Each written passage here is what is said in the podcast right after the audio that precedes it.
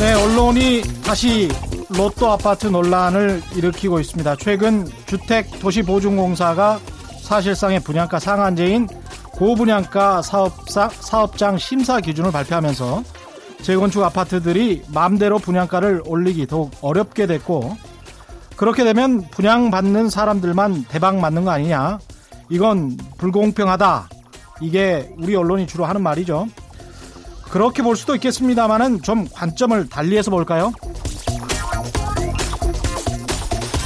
그동안 정말 로또 아파트로 대박 맞은 사람들은 누굴까요? 70년대 박정희 정부는 행정 지도라는 것을 통해서 아예 아파트 평당 분양가를 딱 정해줬습니다.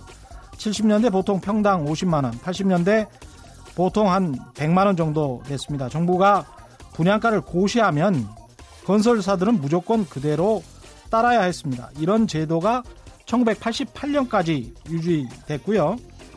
이걸 로테오 정부에서 원가 연동제로 바꾸긴 했습니다만 여전히 정부가 정한 표준 건축비가 분양가의 기준이 됐던 상황이었고요. 분양가 규제가 사라진 것은 99년 IMF 외환 위기 이후에 부동산 경기를 좀 살려보자는 취지였죠. 이랬다가 분양가 상한제가 다시 부활했던 것은 노무현 정부 그리고 또다시 사실상 폐지된 것은 부동산으로 경기 살려보겠다고 했던 박근혜 정부였습니다. 결국 로또 아파트로 대박을 맞을 수 있었던 사람들은 곰곰이 생각해보면 기성세대였던 거죠. 70년대부터 90년대 말까지 분양가가 철저히 묶였을 때 아파트를 산 기성세대 상당수가 지금은 재건축 아파트를 중심으로 아파트 분양가 규제하지 말라고 항의하고 있는 것입니다. 그리고 그걸 언론이 그대로 받아쓰고 있는 상황입니다.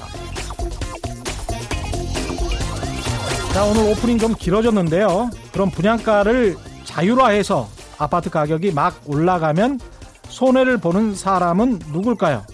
아파트 가격 올라가면 아직 집 안 산 사람들, 그리고 2030 미래 세대가 손해를 보겠죠. 자, 그럼 이 사람들은 과거 기성 세대처럼 좀 싼 가격에 아파트 분양 받으면 안 됩니까? 아파트 분양 받아서 좀 이득 보면 안 됩니까? 경제 정책의 효과는 누군가에는 이득이 되고 누군가에는 손해가 될 수 있습니다. 언론은 그 양면 누구에게 이익이 되고 누구에게 손해인지 그걸 정직하게 보여주기만 하면 됩니다. 그러나 로또 아파트는 주로 부정적 뉘앙스로 사용되죠. 언론이 주로 집 가진 기성 세대만을 대변하고 있다는 이야기입니다. 그건 과연 공정한가요? 안녕하십니까. 세상에 이익이 되는 방송 최경령의 경제쇼 출발합니다. 한국 20세 이하 청소년 축구 대표팀이 올 피파 청소년 월드컵에서 사상 첫 결승에 진출했습니다. 축구에 대한 관심이 급속도로 높아지고 있습니다. 가슴이 저도 두근두근 뜁니다.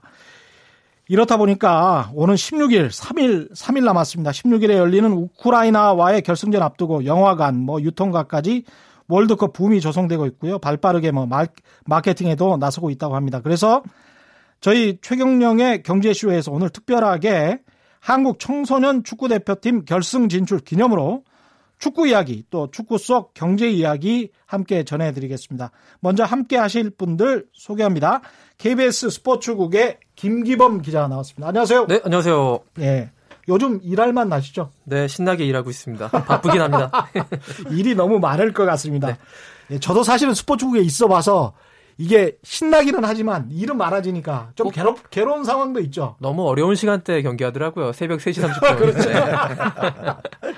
자, 제 옆에는 또 김태룡 축구 해설위원 나오셨습니다. 안녕하십니까? 네, 안녕하세요. 예. 약간 오늘 좀 늦으셨어요? 어, 뛰었습니다. 가슴이 뛰어서 지금. 우리 대표 선수들 이 기량이 대단하던데 어떻게 평가하십니까 일단 축구에서? 어 우선은 사실 이 자체가 좀 황홀한 것 같아요 기분이 네. 예, 예, 지금 얘기만 해도 좀 가슴이 뛰고 음. 이 결승 대진표에 Korea Republic 딱 써 있었을 때 네. 실감이 안 났어요. 약간 좀 축구 오락 같기도 하고 네. 네, 좀 그랬습니다. 그렇군요. 이번 주 그리고 최경영의 경제쇼 쭉 함께 나오시는 분이죠. 개그맨 이동엽 씨 나오셨습니다. 네, 안녕하세요. 대한민국! 예, 아. 축구강 동엽이가 왔습니다. 축구강 확실해요? 그냥 일단 방송에 맞춰가야 되니까. 네, 온 이유가 있어야 될 거 아닙니까? 네. 제가 알기로는 야구. 아, 그러지 마십시오. 오늘부터 축구강입니다. 예, 그러시군요. 네. 오늘의 돌발 경제 퀴즈 내드릴게요. 오는 일요일 새벽 1시에 열리죠. 우크라이나와의 결승전에서 축구 대표팀이 힘낼 수 있도록 그냥 네. 돌발 경제 퀴즈가 아니군요. 네. 응원 메시지를 받고 그다음에 예상 스코어를 오. 남겨주시면 네. 스코어 맞추신 분들한테 다음 주에 선정해서 제작진이 특별하게 뭐 이 여름에 네. 장마철이라고 제습제를 준비했다. 제습제 선물 보내드리고요. 네. 응원글과 예상 스코어는 짧은 문자 50원, 긴 문자 100원에 정보 이용료가 부과되는 샵 9730번으로 문자 보내주시고요. 무료인 뭔가 콩과 마이케이로 보내주셔도 됩니다. 예, 말씀드린 대로 스코어 맞춰주신 분들 다음 주에 선정해서 어, 제습제 보내드리겠습니다. 네, 경제 얘기 안 하고 축... 최준!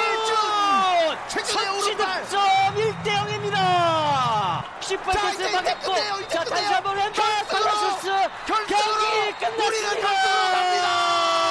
대한민국 사상 처음으로 결승에 진출합니다. 네, 마지막 흥분되지요. 사상 처음 있는 일인데. 잘은 모르지만 전술적으로 성공한 것 같아요. 제 생각에는 2대 1로 이길 것 같아. 선수들한테 나는 잘하리라 믿고 우승, 우승하리라 확신합니다. 2대 1로 이길 거예요. 젊은 선수들의 열정이 대단한 것 같습니다. 투지가 대단한 것 같습니다. 그래서 꼭 이번에 우승할 것 같습니다. 3대0 확실하게 이길 것 같습니다. 대한민국 화이팅! 2대 0. 3대 0. 3대 0. 이강인이 있어서 할 수 있다. 이강인 프리킥 찰 때 그 표정 예술이었어요. 상대방을 다 속였어. 그것 때문에 결승전도 이길 수 있다. 뭔가 두근두근해요. 우리 선수들 다치지 않고 건강하게 이번에 결승 꼭 이겼으면 좋겠어요. 화이팅! 5대 0으로 이겼으면 좋겠어요. 준비를 열심히 했으니까 꼭 이길 것 같습니다. 아, 너무 팀워크 너무 좋아요. 짜릿하다. 이강인 화이팅! 탈압박 드리블 패스 한국의 메시가 될 것 같습니다. 우리 태극 전사들 화이팅! 일요일날 꼭볼 거예요. 아 분명히 이겨요.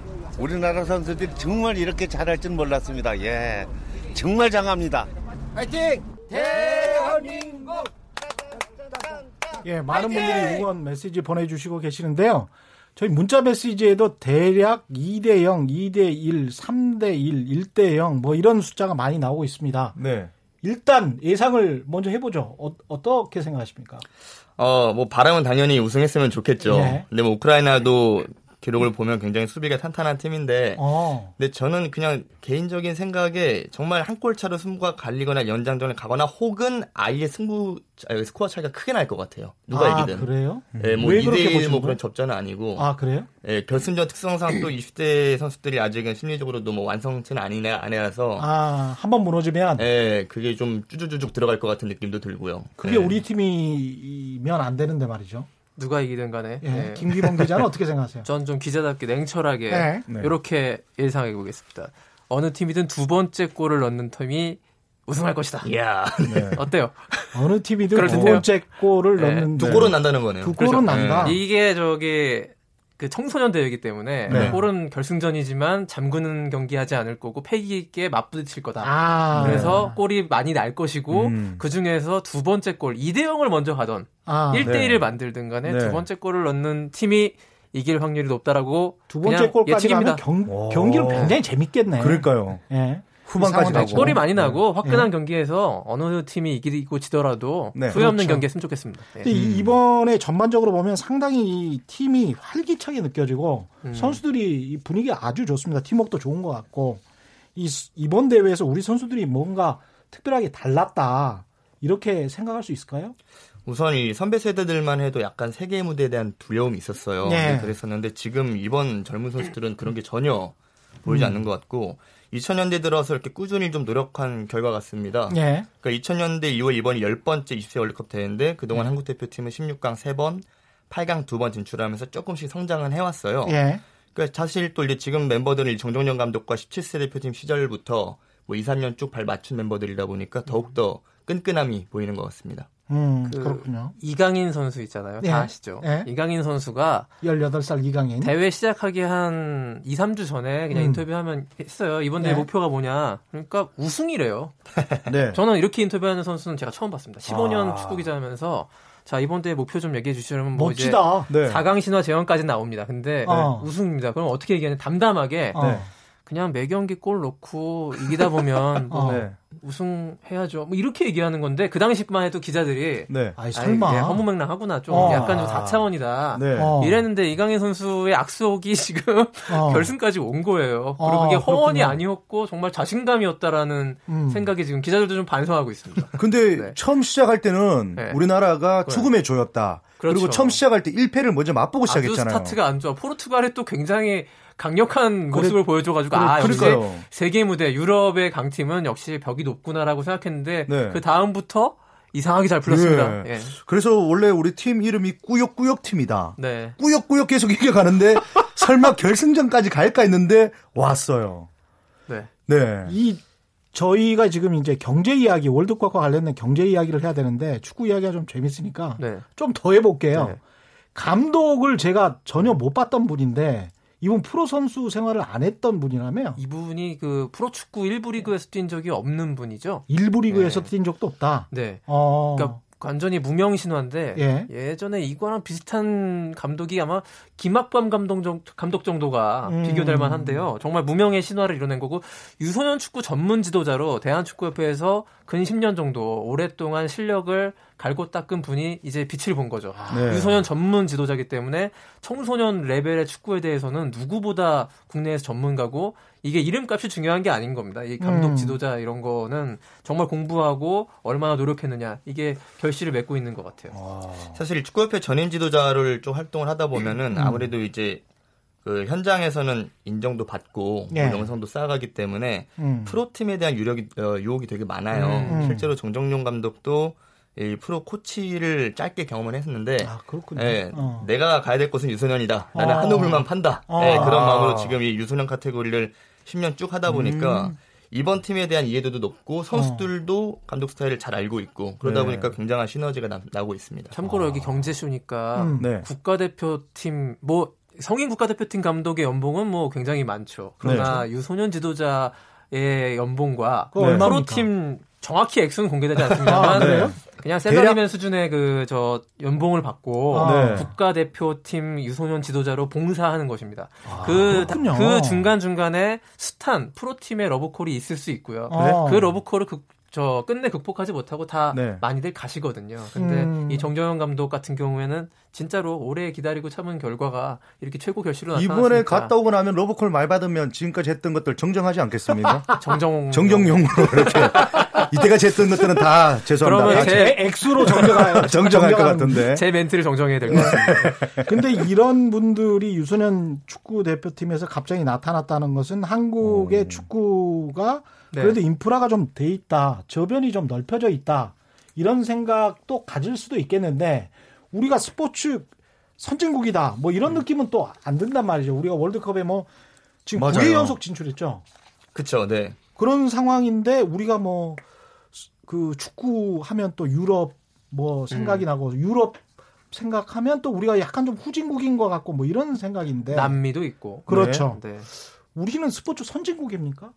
경제적으로 봤을 때는 음, 어떻습니까? 아직까지 한국이 축구 강국이냐라고 물어보면 그렇진 않은 것 같아요. 음. 근데 세계 축구를 리드하는 건 사실 뭐 유럽인데 음. 2002년을 계기로 이제 한국과 일본이 중심이 되면서 아시아 축구가 한 단계 레벨업된 건 사실입니다. 예. 그리고 또 2010년대 들어가면서 이제 자본과 과학과 시스템을 잘 갖춘 유럽 팀들의 발전 속도가 너무 빨라지니까 아시아랑 그게 더 벌어졌어요 격차가. 네. 근데 그렇다고 해서 한국이 엄청 약하나 또 그건 아닙니다. 음. 현재 피파 랭킹이 37위인데 한 나라의 그 축구력, 네, 축구력을 기준으로 한다면 제 생각에는 37위 어느 정도 합당한 것 같습니다. 37위가 아, 네. 그 음? 월드컵이요. 음? 32개국이만 저 출전한 나라잖아. 그저 네. 대회잖아요. 네. 실제로 근데 유럽에는 여기에 사실 우리보다 랭킹이 높은 나라인데도 못 나오는 팀들이 수두룩합니다. 그렇겠죠. 그러니까 이게 저는 이게 우리가 축구 강국이냐 아니냐를 놓고 볼 때는 축구라는 종목은요. 음.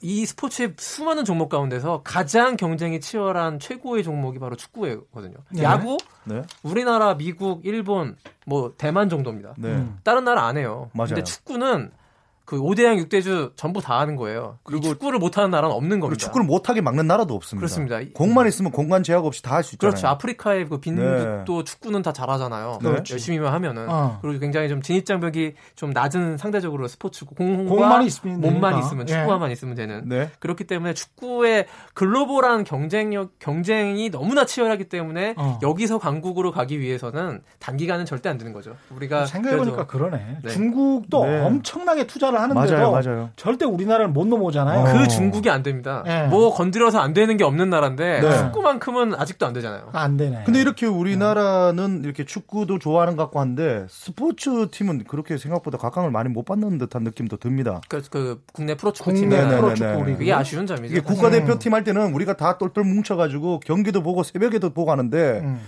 정작 그런 프로 선수들을 키우기 위해서는 또 프로가 잘 돼야지 그렇죠. 저희가 한 단계 업그레이드 되지 아마, 않을까라는 생각이 드는데 아마 유럽의 라디오 방송에서 이 경제쇼 같은 프로그램이 있으면요 네. 지난번에 유럽 챔피언스 리그 끝나고 아마 이런 식의 방송을 했을 수 있다고 봐요. 아. 거기는 이제 스포츠, 축구, 리그 이게 생활이고 너무나 많은 관심을 받고 있는 네. 그런 그 문화잖아요. 그렇죠. 우리나라 아직도 아. 이 경제쇼에서는 우리나라 20세 이하 월드컵 대표팀이 결승에는 가야지 네. 그런 특집 프로그램이 편성될 아. 수준이라는 거고 그게 우리나라 축구의 어떻게 보면은 현실이다. 현실이죠. 네. 그러네. 그러니까 경제나 상업 측면으로 이렇게 말씀을 해 보니까 축구가 전 세계인으로부터 가장 높은 인기를 누리는 스포츠. 압도적으로. 압도적입니까 네. 뭐 이게? 다른 뭐 농구도 있고 네, 뭐 골프도 있습니다만. 그렇죠. 네.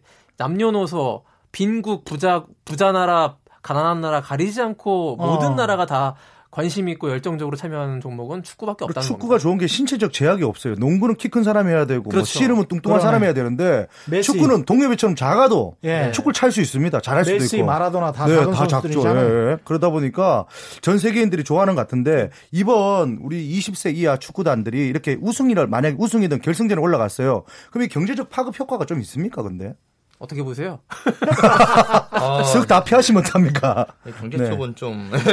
아니, 너무 잠을 못 자서 네. 그 다음 날에 일은 못 해가지고 경제적으로 부정적일 거는 같아. 자, 이 경제적 파급 효과 일단요. 네. 이번 주말에 경제 효과 확실하게 있는 거는 네. 치킨집, 어. 피자집, 네. 불티나게 주문이 될 것이다. 일단 자영업 하시는 분들은 괜찮네요. 네. 광화문과 시청 앞에 그 저 자영업자분들은 밤 네. 늦게까지 영업을 네. 하셔야 될 것 같고요. 네. 그때 거리 응원이 있습니다. 아 있습니까 이번에? 네, 이번에 저 아. 광화문이랑 시청 앞 광장에서 지금 그 결정은 아직 안 났는데 지금 네. 축구협회와 저기 서울시청 그리고 다 협의 중이에요. 네. 안할 수가 없는 시간대고 이때까지는 새벽 3시 반에 8강전하고 4강전 해가지고 못했는데 네. 이번에는 새벽 1시거든요. 이 정도면 음, 그리고 토요일 밤이에요. 네. 토요일에서 일요일 넘어가는 새벽 1시기 때문에 음. 많은 분들이 잠 안 주무시고 맞아요. 네 거리 응원 하실 수 있기 때문에 네. 이때 그런 경제 뭐를 좀 팔아야겠네요.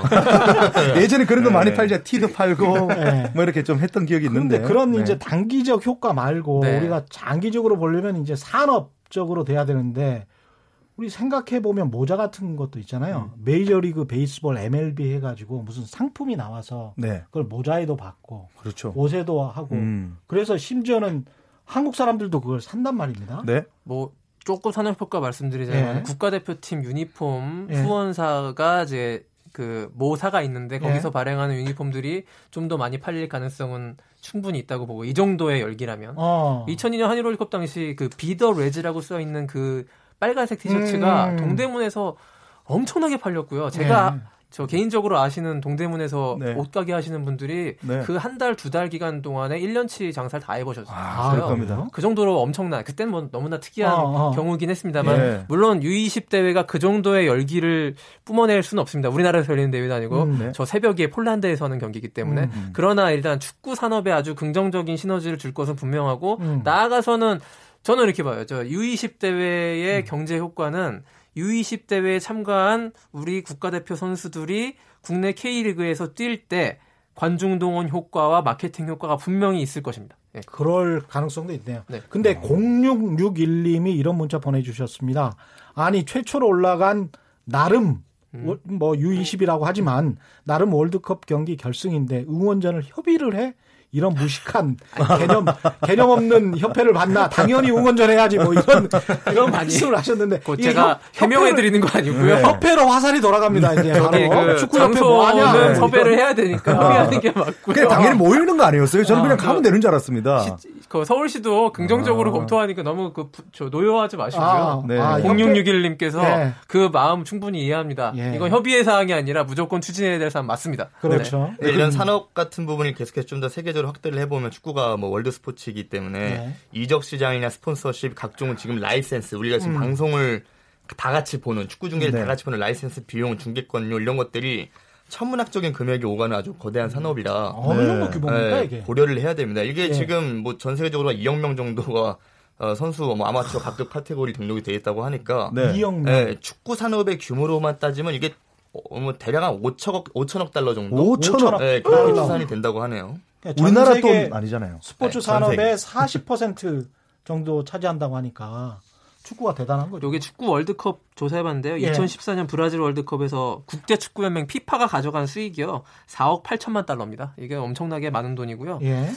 그 보통 이제 월드컵이랑 올림픽 비교들 많이 하시는데 음, 음. 정확하게 그쪽에서 다 수치 발표 안 해요. 음. 사실은 그쪽도 굉장히 상업적인 예. 집단이기 때문에 근데 예. 시청자 수 비교하면요. 월드컵이 3억 2천만 명으로 나오 집계됐고요. 올림픽이 3억 5천만 명이니까 거의 이 시청자 수는 음. 그 엇비슷하다고 볼 수 있는데 예. 다만 월드컵은. 축구라는 단일 종목이에요. 그렇죠. 그러니까 이게 사실은 그리고 참가국도 32개국에 불과하고요. 음. 네. IOC 회원국은 다 나가지 않습니까 올림픽은. 음. 근데 네. 32개국의 그들만의 어떻게 보면 그들만의 잔치인데도 불구하고 전 세계인의 축제가 될 수 있다는 것은 음. 축구라는 종목이 갖고 있는 파워가 엄청나다고 볼 수 있죠. 그렇죠. 음. 그러니까 스포츠를 통해서 또 그게 다른 부가 가치로 연결될 수 있는 가능성도 굉장히 높을 것 같습니다. 네 맞습니다. 예. 다른 뭐 옷이나 모자나 이런 이야기 했지만 네. 유럽 같은 경우에 이제 단순 프로 축구팀이라기보다는 거의 뭐 글로벌 기업 수준이죠. 그 뭐 이들 클럽들의 연간 수익이 뭐 6천억, 7천억 원을 뭐 훌쩍 뛰어넘는다고 하고 연간 수익이 그 6천억, 요런 게 7천억. 있어요. 예. 예. BBC가 저기 컨설팅 업체에 의뢰해 가지고 음. 구단의 가치 평가를 해 봤습니다. 이거는 그냥 뭐 벌어들이는 돈 이런 거 네. 숫자적으로 나온 게 아니라 구단의 그런 것도 가치 하- 하는군요. 별거 다 하죠. 역시 큰 방송사입니다. 예. 예. 그래서 예. 전체적으로 보면은 레알 마드리드가 우리 그 원으로 환산해 가지고요. 예. 4조 2,965억 원의 가치를 갖고 있대요. 4조 원. 시장 이- 가치가 4조 예. 원 정도 된다. 그렇죠. 레알 마드리드 야. 스페인의.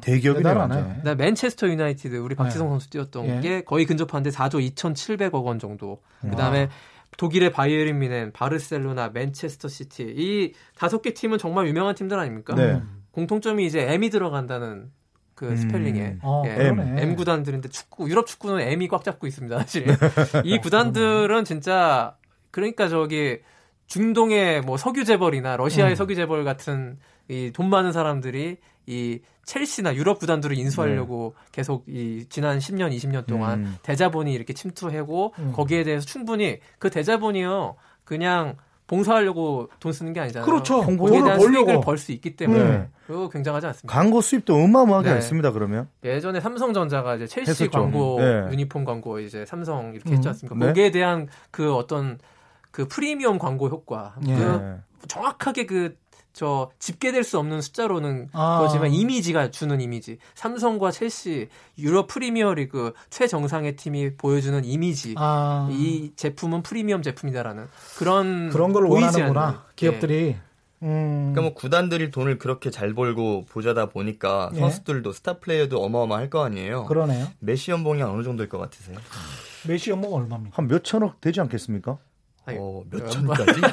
몇 천억? 아, 예. 그 정도 줍시다.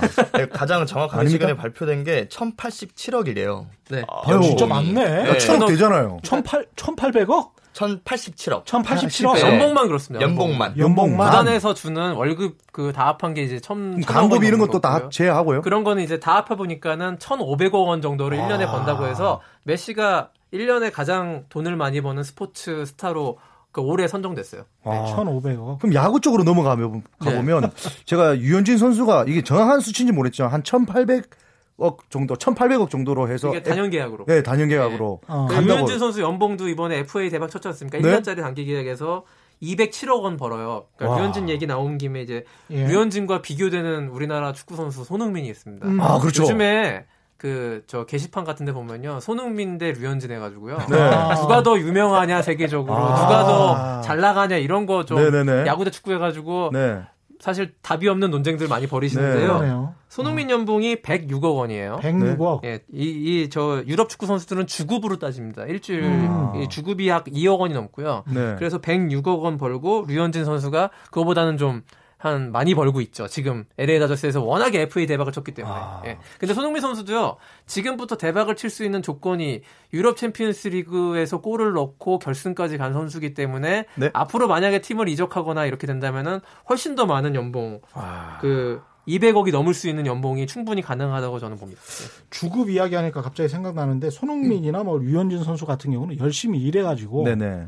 정말 세계적인 스타가 돼서 그 정도 버는 건데 네. 사실은 직업적으로 보면 한국의 국회의원이 제일 괜찮습니다. 아. 왜냐면 한 달에 한 8시간 일해서 네. 1,200만 원을 벌기 때문에 야. 제일 짭짤한 겁니다, 그게 야. 사실은. 어, 최경영 씨 개그맨 해도 되겠어요? 재밌네요. 네. 근데 이렇게 많은 연봉을 주고 네.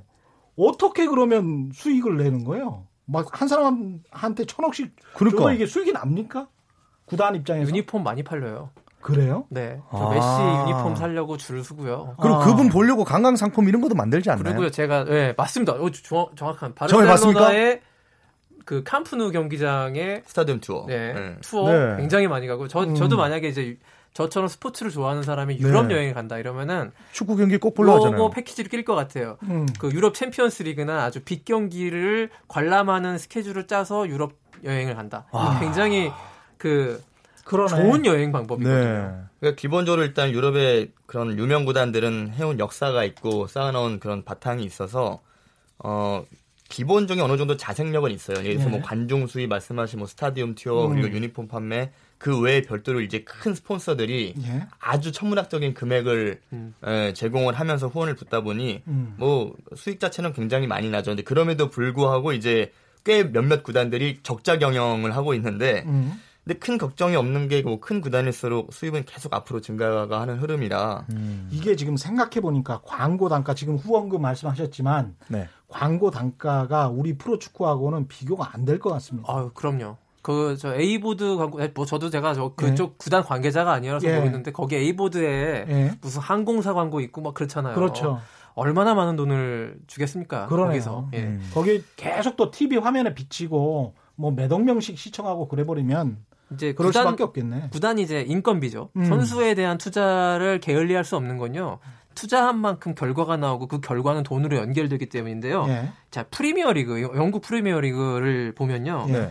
그 1부 리그에 20개 구단 있지 않습니까? 20개 구단한테 그 저기 뭐 연맹이라고 해야 되냐? 거기서 이제 1년에 배분해 주는 돈이 있습니다. 이게 중계권과 뭐 스폰서 수익 이런 것들을 공평하게 나누거든요. 네. 그래서 총 국내 TV 중계권 그 영국 국내 TV 중계권 계약이 3,440만 파운드를 계약을 했고요. 음. 그 다음에 해외 중계권도 있고 이게 4,830만 파운드. 음.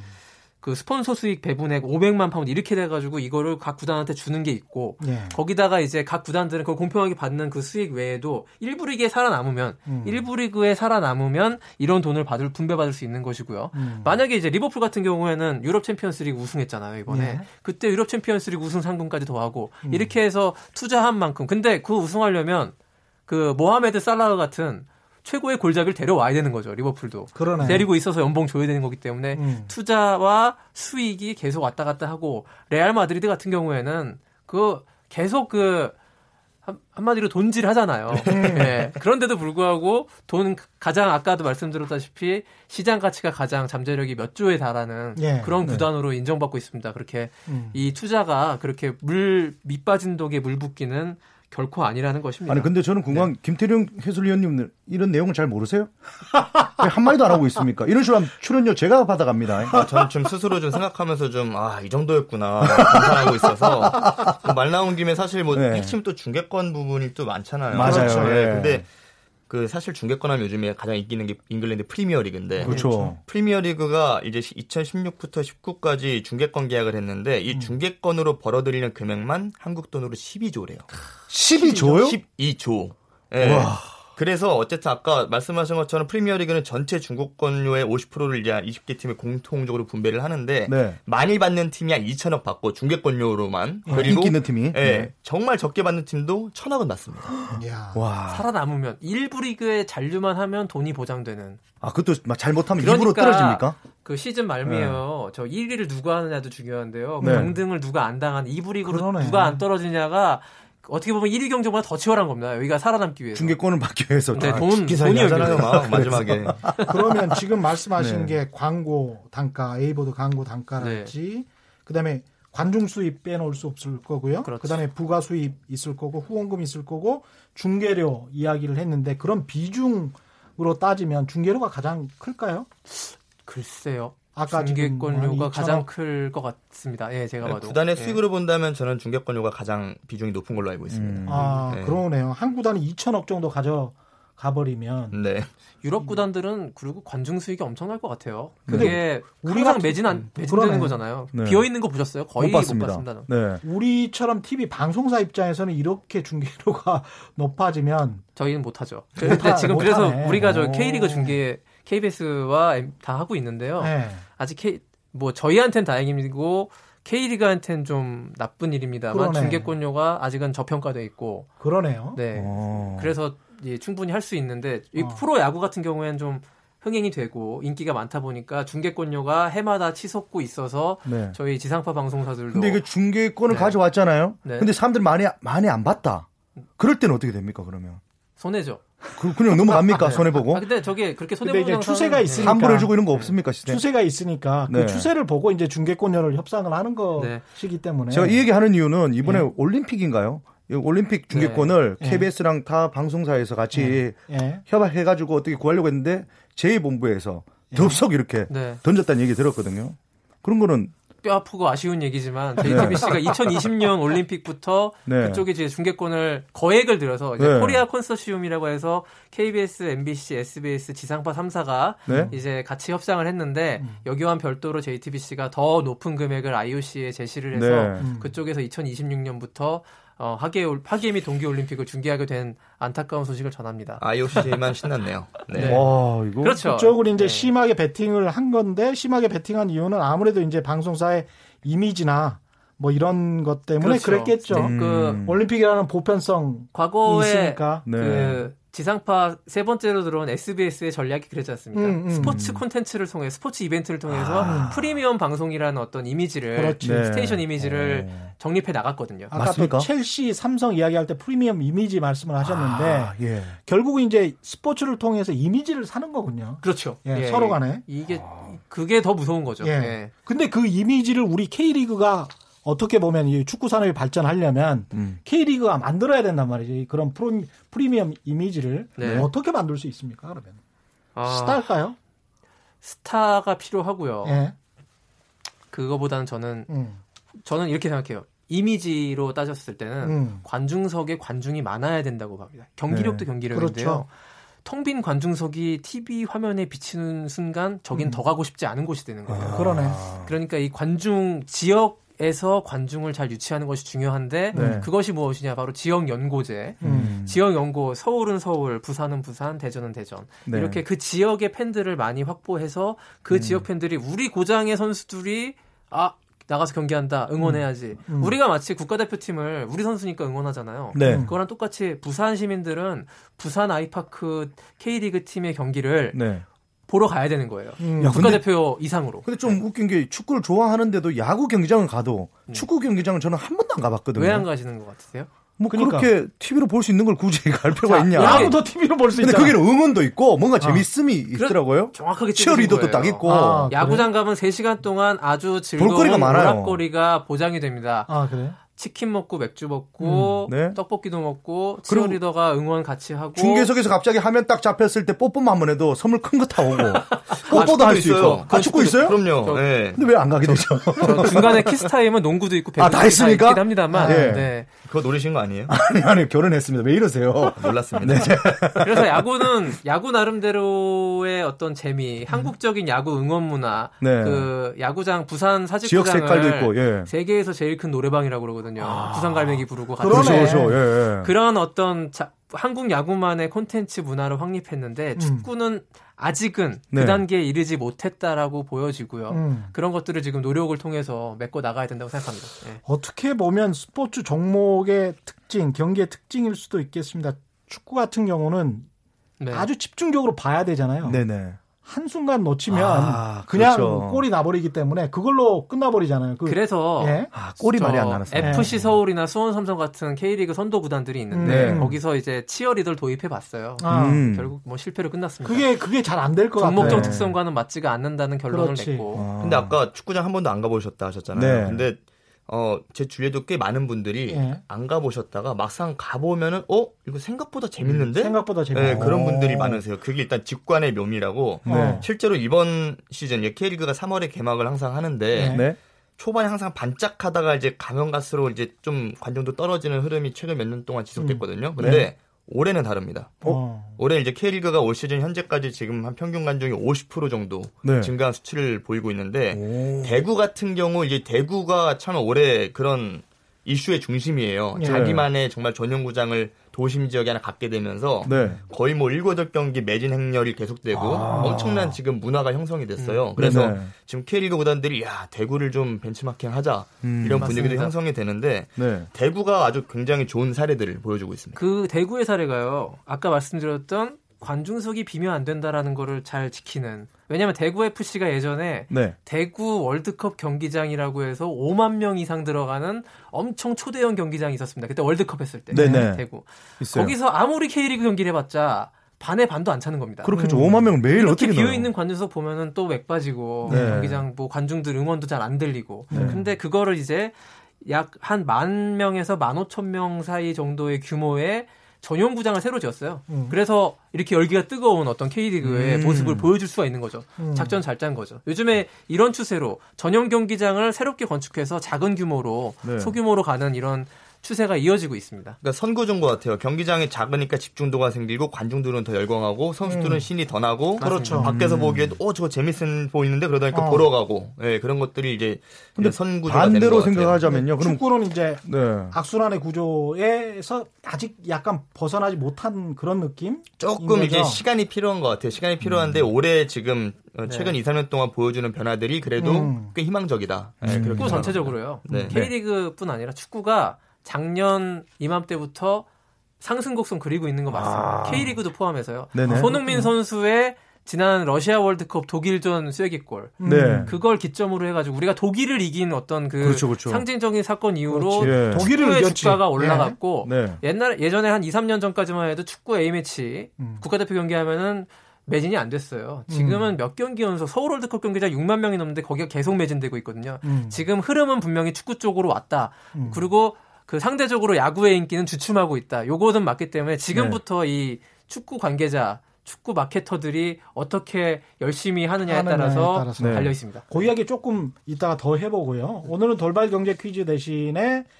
응원 메시지. 음. 오는 일요일 새벽 1시에 열리는 우크라이나와의 결승전에서 한국 청소년 축구 대표팀이 힘낼 수 있도록 응원 메시지를 받아보고 있습니다. 그리고 그 응원 메시지 그리고 함께 결승전에서 예상 스코, 스코어까지 남겨주시면 스코어를 맞추시는 분들을 선정해서 선물을 다음 주에 드리겠습니다. 응원글과 예상 스코어는 짧은 문자 50원, 긴 문자 100원에 정보 이용료가 부과되는 샵 9730번으로 문자 보내주시거나 무료인 콩과 마이케이로 보내주시기 바랍니다. 보내주신 분들 가운데 스코어 맞추신 분들 선정해서 제습제 선물 보내드리겠습니다.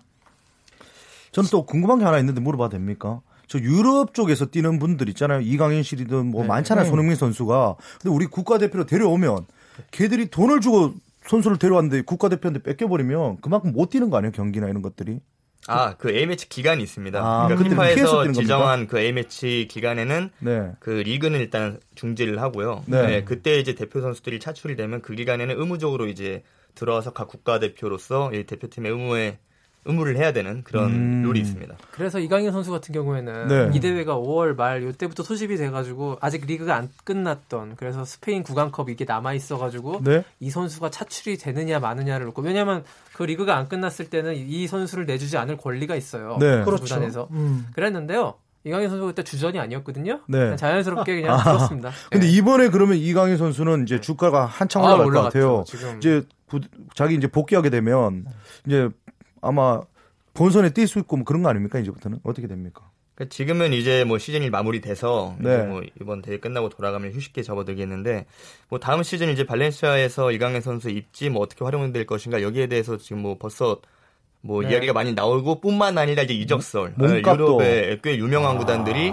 이강인을 탐낸다 이런 것들이 있어서 네. 여름에 아주 아주 어, 뜨거운 이슈가 될 것 같습니다. 음. 이강인 선수는 뭐 이강인 선수 개인적으로는 아주 좋은 것이고 네. 우리 K리그 입장에서 봤을 때는 이제 이강인 선, 선수랑 별도란 말이죠. 음. 우리 저 청소년 축구 대표팀 선수들이 K리그로 돌아와서 이 붐이 좀 계속 이어져야 될것 같은데 그렇죠. 그런 측면은 또 그런 면에서 저는 오히려 성인 월드컵에서의 활약보다 어? 20세 이하 월드컵에서 이렇게 네. 센세이션을 일으킨 게 네. K리그 발전에는 더 도움이 될 것이다. 음. 이 선수들이 네. 당장 이렇게 잘한다고 해서요 해외에서 스카우트를 해갈 정도의 선수들이 많이 양산되진 않을 거예요. 그렇죠. 네. 한일 월드컵 당시에 우리가 4강 갔을 때는 뭐 이영표 선수 나갔죠. 박지성, 박지성 송종국 다 나갔는데요. 네, 네. 20세 이하죠. 지금 네. 이 레벨에서는 그렇게까지 네. 해외 스카우트들이 적극적인 구애를 하진 네. 않을 것이고요. 이 선수들이 그대로 K리그로 와서 네. K리그의 어떤 구단의 한 선수가 조영욱 선수가 골을 넣었다 이러면 20세 이하 월드컵의 영웅이 골을 넣었으면 기자들이 기사를 쓸 것이고 관중들이 음. 더 열광할 것이고 음. 더 화제가 될 것이고 이게 네. K리그의 어떤 그 흥행과 화제성. 직결될 수 있는 네. 여, 요건이 오히려 20세 이하기 때문에 더 좋다. 앞으로 5년이고 10년이고 K리그에서 활약할 수 있는 음. 선수들이 눈도장을 단단히 찍은 거죠. 아, 저도 제가 조기 축구회 하고 있거든요. 네. 그 친구들 좀 어떻게 섭외 안 되냐고 계속 저한테 그 지금 차로 우리 한번 차로 나오라고 해줘. 뭐 이렇게 부탁하는데 그게 쉽지가 그 않더라고요. 조기 축구회 하시던 분들이 경기장 네. 가시는 거예요. 아. 직관을 하시는 거예요. 아. 그렇죠. 그게 축구 발전입니다. 네, 알겠습니다. 그 야구랑 비교를 계속 하게 되는데 네. 네. 야구도 그렇고 축구도 그렇고 지역 연고죠. 지역 연고인데 지금 스타 이야기, 화제성 이야기를 계속 하고 있, 있습니다만은 야구를 떠올리면 지역 연구를 통해서 뭔가 스토리가 있단 말이죠. 옛날에 음, 네. 혜태, 기아, 뭐 네. 롯데, 삼성, LG, 두산 나름의 어떤 네. 스토리가 있단 말입니다. 근데 음. 이제 축구는 지역 연구인데 스토리가 떠오르지가 않아요, 사실. 어, 맞아요. 각 연구팀에서 그렇게 보면 구단들이 그 지역 연구에 어떤 강한 그 뭐 유대 관계를 갖고 그걸 이베, 스토리를 만들려고 음. 하는 그런 노력이 좀 부족했던 거 아닌가 그런 생각도 들기도 하고 노력이 충분하지 못했던 건 사실이고 예. 노력을 계속하고 있고 그게 가장 중요한 요건이라는 거를 K리그 음. 연맹과 각 음. 구단도 충분히 잘 알고 있습니다. 예. 이게 일본 J리그의 성공 사례가 다 지역 연고로 기반으로 했기 때문에 그렇죠. 알고는 있는데 제대로 그렇죠. 그걸 네. 알고 시행하는 것은 좀 현실과 이상의 괴리는 분명히 있는 것이죠. 어. 그렇죠. 근데 야구랑 축구는 사실 태생부터 조금 차이가 있는 것 같아요. 음. 야구는 처음부터 시작할 때 지역 연고제를 도입을 한 걸로 알고 있고 네. 축구는 어떻게 보면 순회 서커스처럼 이번 아. 라운드는 어디 저번 맞아. 다음은 그렇게 해서 시작을 했고 아. 물론 이제 지금은 축구는 뭐 지역 연고제 하고 있죠. 예. 근데 뭐 이제는 뭐 지역 연고 또 산하 유스팀 그런 것들 육성시키면서 음. 뭐 지금은 중요성을 잘 알고 있는데 제 생각에 좀 시간이 필요할 것 같아요. 시간이 필요하다. 네, 아까 뭐 제일교 말씀도 하셨지만 어 사실 좀 한국의 모든 이런 정책들이나 그런 문화들이 좀 특수한 상황이잖아요. 음. 그래서 아무리 해외에서 좋은 시스템이나 정책이 있어도 한국에 또 적용되는 거는 또 다른 문제인 것 같아요. 네. 음. 네. 참 1분 정도밖에 안 남아서 청소년 어. 월드컵 결승전 네. 3일 남았는데요. 우크라이나와 우리 청소년 대표팀 관전 포인트 재밌게 보는 법 한 가지씩 말씀을 좀 해주십시오. 저는 사실 요번에 우리 어머님이 전화 왔어요. 예. 제가 또 야구 선수들하고 또 친한데 이대호 선수랑 친한데 예. 입세 축구 보면서 야 동희가 큰일 났다. 이대호 좀 잘해야 되겠다. 어. 왜요? 이번 경기 안 나온다. 뭐 이런 거예요. 아직까지 어머님이 축구 선수, 야구 선수 잘 몰라요. 예. 그러다 보니까 이제 선수들 이름을 좀 외워서 음. 아 누가 어디 포지션에 있다 음. 이런 것들을 좀 보면서 보면 더 내가 키우는 선수 같기도 하고 그런 느낌 좀 들것 아, 같습니다. 재밌는 좋습니다. 예. 네. 저도 비슷한 얘기 할게요. 예. 이번 대표팀 뭐 11명 나와서 뛸때 네.